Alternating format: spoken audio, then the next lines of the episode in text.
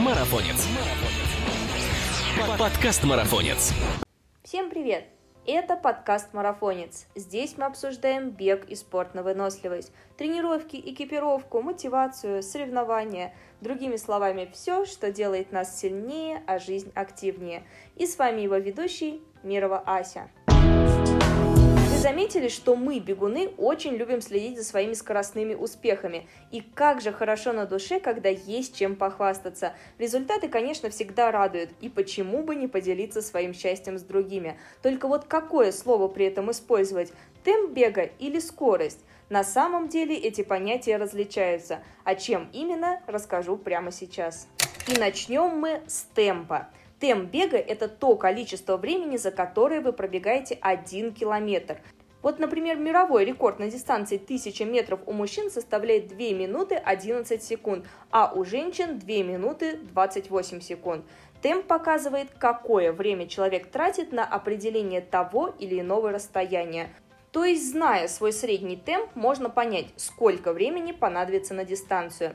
Темп бега измеряется в минутах, секундах на километр, либо в минутах, секундах на милю, в зависимости от используемых единиц измерения. Например, темп 5.31 минут на километр означает, что километр был пройден за 5 минут 31 секунду.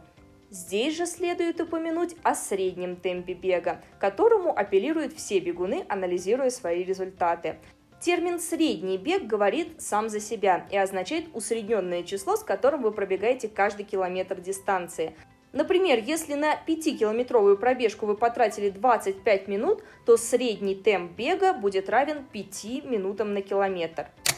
Если вы бегаете с часами, используете специальные гаджеты и программки для бега, то рассчитать средний темп будет для вас не проблема. Но как же рассчитать его самостоятельно? Давайте напомню. Здесь все просто. Время, деленное на расстояние. Это мы еще знаем из школьной программы. Вот вам и получится средний темп. Например, 25 минут делим на 5 километров и получается ваш средний результат, равный 5 минутам на километр. И совсем не обязательно бежать каждый километр по 5 минут.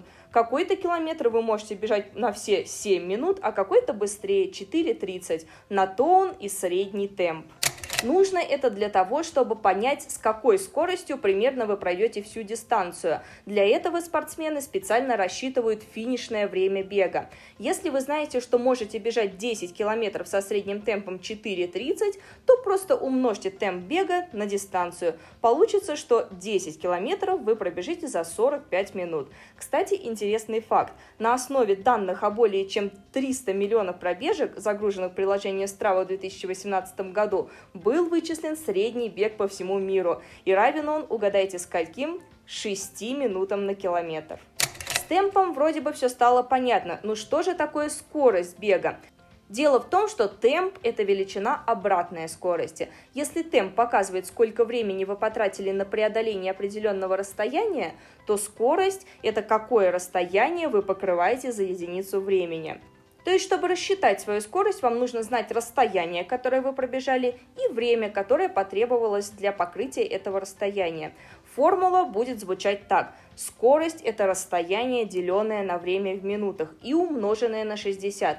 То есть, если бег на 12 километров занял 75 минут, то средняя скорость будет равна 12 делить на 75 и умножить на 60. Ответ получится такой – 9,6 км в час. А теперь усложняем задачку и выясним, как перевести темп бега в скорость. Чтобы узнать, с какой скоростью вы бежите, просто разделите 60, то есть количество минут, на свой темп. Например, спортсмен бежит с темпом 5 минут на километр ровно. Мы 60 делим на 5 и узнаем, что бегун движется со скоростью 12 км в час. Оказывается, все предельно просто. Осталось лишь запомнить формулу. Скорость – это 60, деленное на темп. Так если скорость тоже имеет значение, то почему же бегуны чаще говорят о темпе бега и фиксируют именно его? Ответ на этот вопрос лежит на поверхности. Дело в том, что бег как вид спорта появился задолго до появления приборов, показывающих скорость, то есть спидометров. И для многих спортсменов старой закалки использование часов на пробежке до сих пор в новинку. Раньше, если бегун хотел знать, с какой скоростью он движется, ему требовался секундомер и маршрут с известным расстоянием. К примеру, возьмем тот же стадион. Один круг стандартного стадиона составляет 400 метров, а два с половиной круга равны километру. Осталось лишь запустить секундомер, пробежать два с половиной круга и нажать на кнопку «Стоп». Полученное время и было темпом на километр. Это одна из причин, по которой бегуны не используют измерение километр в час. Темп дает немедленное представление о том, как быстро человек бежит и сколько времени нужно, чтобы преодолеть ту или иную дистанцию.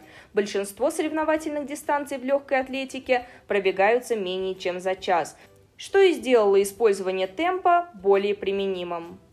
Ну и напоследок нам осталось лишь выяснить, как же следить за темпом бега. В наше время, конечно, редко на ходу кто занимается переводом темпа бега в скорость, ведь это уже давно научились выполнять часы и приложения на смартфонах, отслеживающие ваше передвижение с помощью GPS.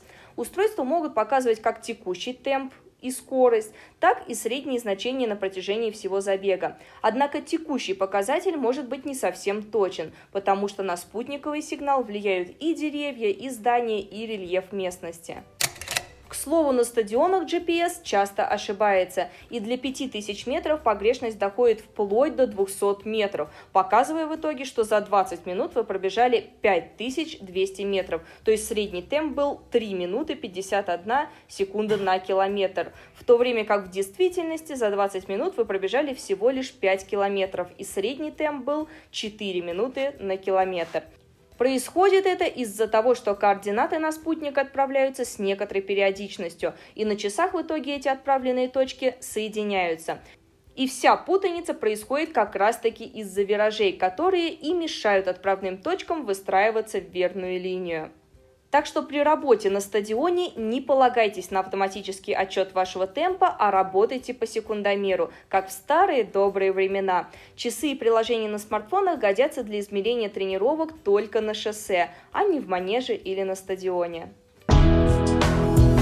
Бегайте и считайте правильно, будьте здоровы и не забывайте подписываться на нас на тех платформах, на которых вы нас слушаете, ведь впереди еще столько интересных тем и гостей. Пока!